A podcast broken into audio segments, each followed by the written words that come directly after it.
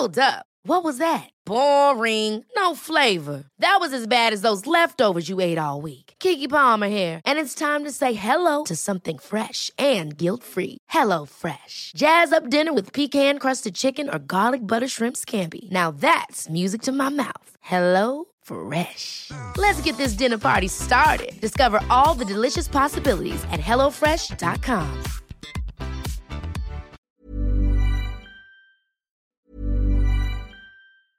Ever catch yourself eating the same flavorless dinner three days in a row? Dreaming of something better? Well, HelloFresh is your guilt-free dream come true, baby. It's me, Kiki Palmer. Let's wake up those taste buds with hot, juicy pecan-crusted chicken or garlic butter shrimp scampi. Mm. Hello Fresh. Stop dreaming of all the delicious possibilities and dig in at HelloFresh.com. Let's get this dinner party started. How would you like to look five years younger? In a clinical study, people that had volume added with Juvederm Voluma XC in the cheeks perceived themselves as looking five years younger at six months after treatment. Look younger, feel like you. Add volume for lift and contour in the cheeks with Juvederm Voluma XC. Reverse signs of aging by adding volume to smooth laugh lines with Juvederm Volure XC. For important safety information and to find a licensed specialist, visit juvederm.com. That's J U V E D E R M.com. Not for people with severe allergic reactions, allergies to lidocaine, or the proteins used in Juvederm. Common side effects include injection site redness, swelling, pain, tenderness, firmness, lumps, bumps, bruising, discoloration, or itching. There's a risk of unintentional injection into a blood vessel, which can cause vision abnormalities, blindness, stroke, temporary scabs, or scarring. Talk to a licensed specialist to find out if it's right for you.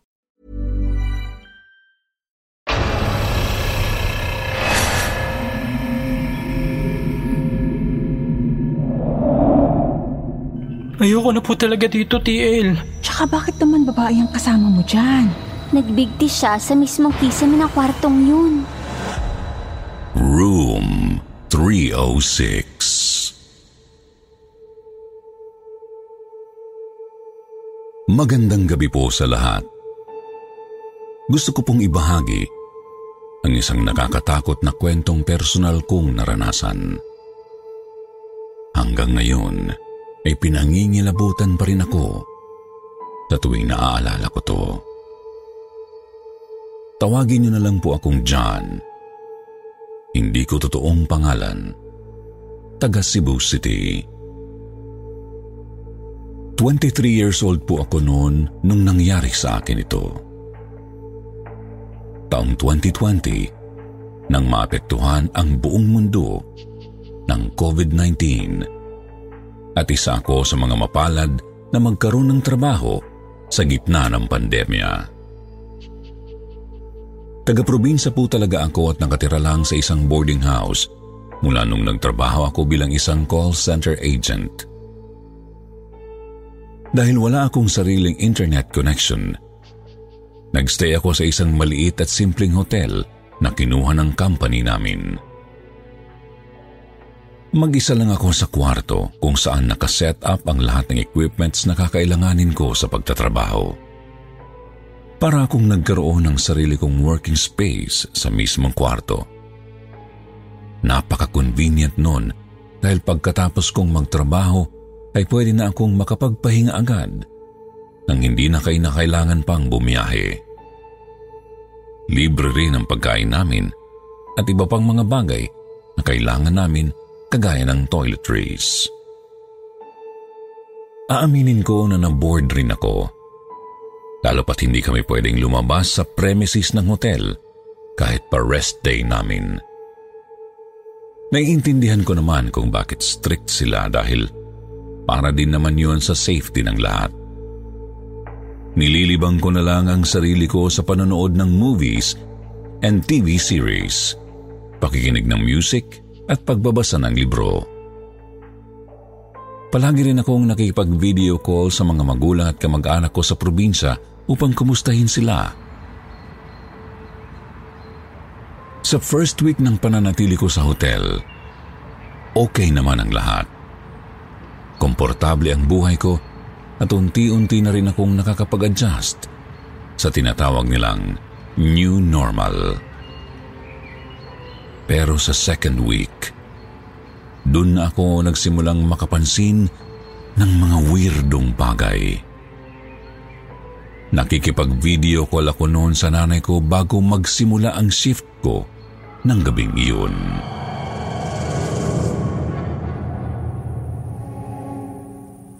Palagi ka magsusot ng face mask pag lalabas ka sa kwarto mo, ha? Tsaka mag-spray ka rin ng alkohol. Opo, Nay. Huwag po kayo mag-alala sa akin. Kung maaari, tuwing lalabas ka ng kwarto mo, maligo ka pagbalik mo. Tsaka labhan mo kaagad ang damit na isinuot mo sa labas. Si nanay talaga ang OA. Anong OA? Mahirap ang panahon ngayon, anak.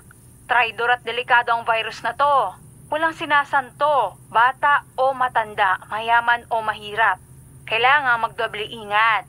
Kung kailangan, triplehin mo pa. Opo, Nay. Alam ko po.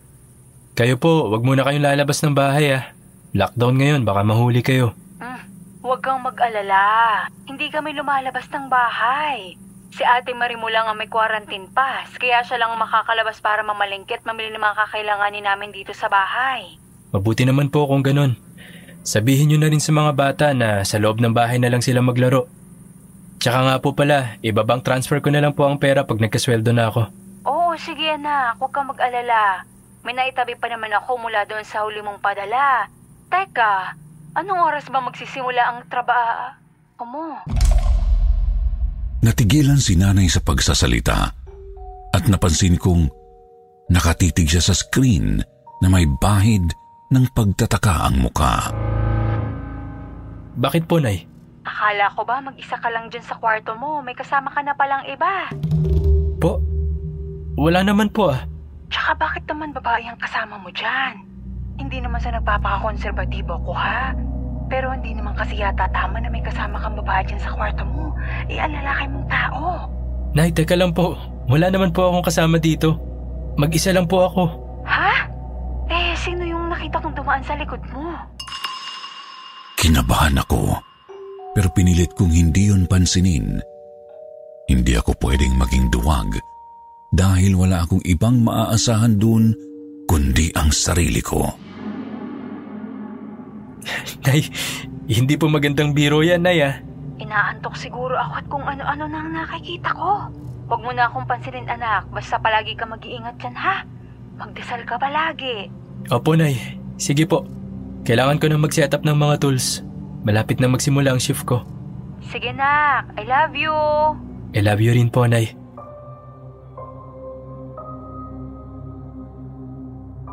Ayokong mag-isip ng masama. Pero habang tumatagal, ay mas nagiging weird ang pakiramdam ko sa hotel room. May nagpapaandar ng gripo sa banyo. Minsan rin ay nagpapatay sindi ang ilaw doon. At napansin ko rin na biglang mas lumalamig sa kwarto dahil may parang naglalaro sa aircon. Lahat ng yun ay pinilit kong hindi pansinin. Hindi ako ang tipo ng tao na mabilis matakot. Kaya dinistract ko na lang ang sarili ko upang hindi ko na mapansin ang mga iyon. Isang araw, isang customer ang kausap ko sa phone. Hello? Hello? I can barely hear you. Hello? I said I can't hear you. Who's that crying girl behind you? I'm sorry. I'm all alone here. Are you kidding me? I swear I can hear someone crying on the other line. Are you trying to say that I'm hallucinating? Ma'am, I can assure you I'm alone here in the room. Oh, I'm just sure you're just playing with me. You're trying to scare me because you don't want to assist me. Ma'am, Ugh, whatever. You have the worst customer service ever. Fuck. yun ah. Binabaan ako. Nagpalingalinga ako sa paligid. Nagtataka ako kung anong ingay ba yung sinasabi ng nakausap ko. Sumilip ako sa bintana. Tiningnan ko kung may umiiyak ba sa labas, pero wala naman. Pagbalik ko sa kama, nakarinig ako ng mahinang pag-iyak ng babae na nagmumula sa loob ng banyo.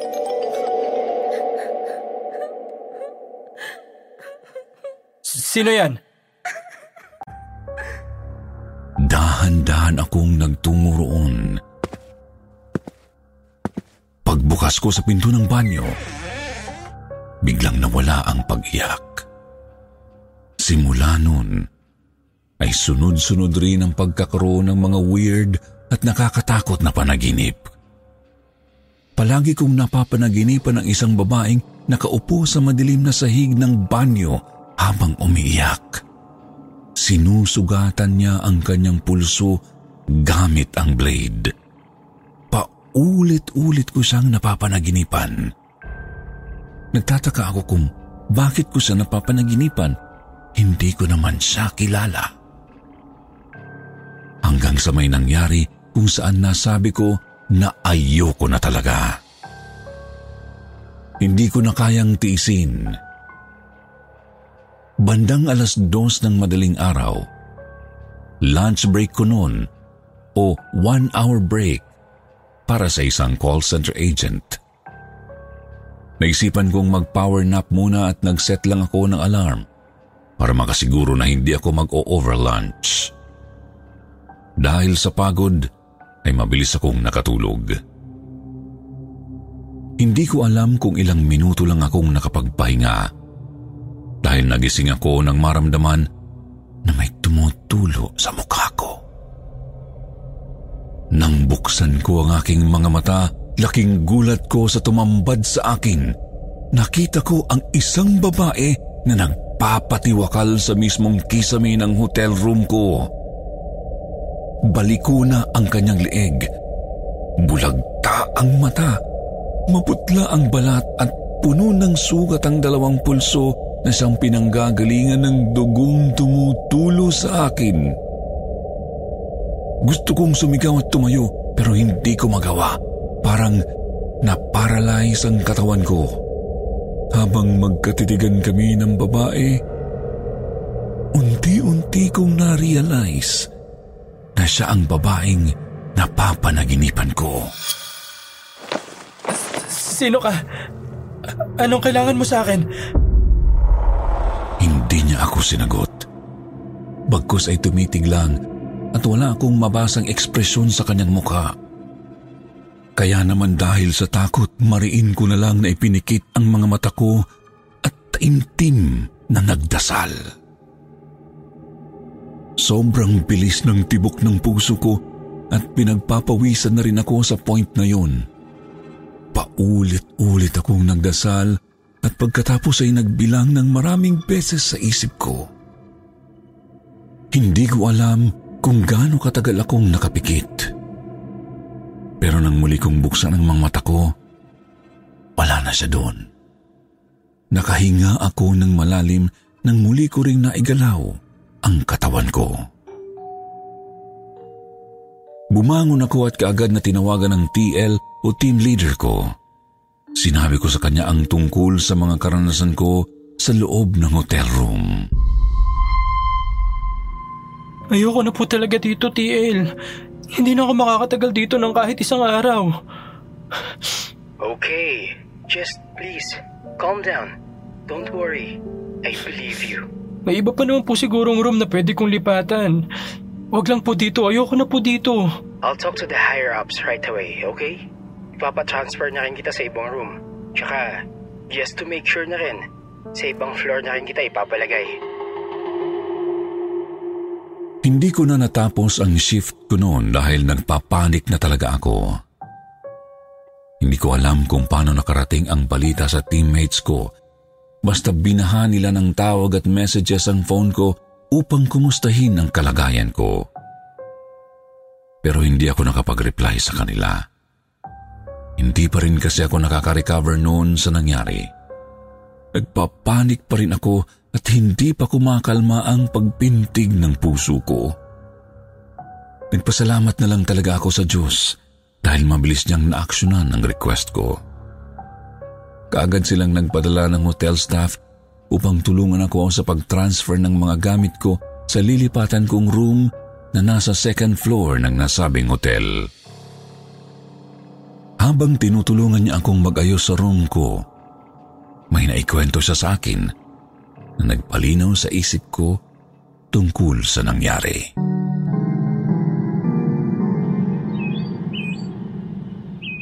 Narinig ko po tungkol sa nangyari sa inyo, sir. Alam niyo po, hindi na ako nagulat doon. Bakit? Normal na ba talaga may nagmumulto sa kwartong yun? O baka naman talagang may mga multo sa buong hotel? Wala naman po akong nararanasang kakaiba dito sa hotel namin. Magpipitong taon na rin po ako dito. Wala naman po ako nakakatakot na karanasan dito.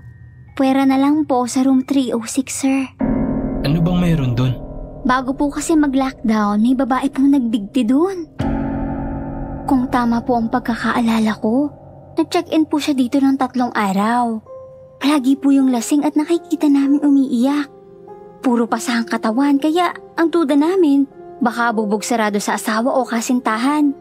Nakakabahala nga po eh. Kasi ang dami po niyang sugat sa pulso na para bang ilang beses niyang sinubukang sakta ng sarili niya. Hanggang sa natagpuan na lang siyang patay sa hotel room niya. Nagbigti siya sa mismong kisame ng kwartong yun. Grabe ang trauma na idinulot sa akin ng pangyayaring yun. Hindi ako mapakali sa bago kong kwarto kahit wala nang nagpaparamdam sa akin doon. Ang ginawa ko ay palagi akong nagdarasal at nagro-rosaryo hanggang sa kumalma ako. Isinali ko na rin sa dasal ko ang kaluluwa ng nasabing babae para magkaroon na ng katahimikan ang kaluluwa niya. Nang inoffer ng company namin ang back to office, kaagad akong nag-volunteer since may free shuttle service naman. Mas makakampante pa akong matulog sa boarding house ko dahil kilala ko ang mga tao doon. Sa ngayon ay patuloy pa rin akong nagtatrabaho sa BPO industry. Kamakailan nga lang po ay na-promote ako bilang isang QA supervisor at masaya naman po ang aking buhay bilang isang bayaning puyat. Hanggang ngayon ay kinikilabutan pa rin ako pag naaalala ko ang nangyari nung lockdown. Pati mga kasamahan ko sa trabaho ay hindi pa rin makapaniwala sa nangyari sa akin. Nagpapasalamat na lang din ako na hindi na nasundan pa ang mga nakakatakot na pangyayari sa buhay ko. Maraming salamat po sa pagkakataon na ma-share ko ang aking horror story. Naway nagustuhan po ito ng ating mga listeners.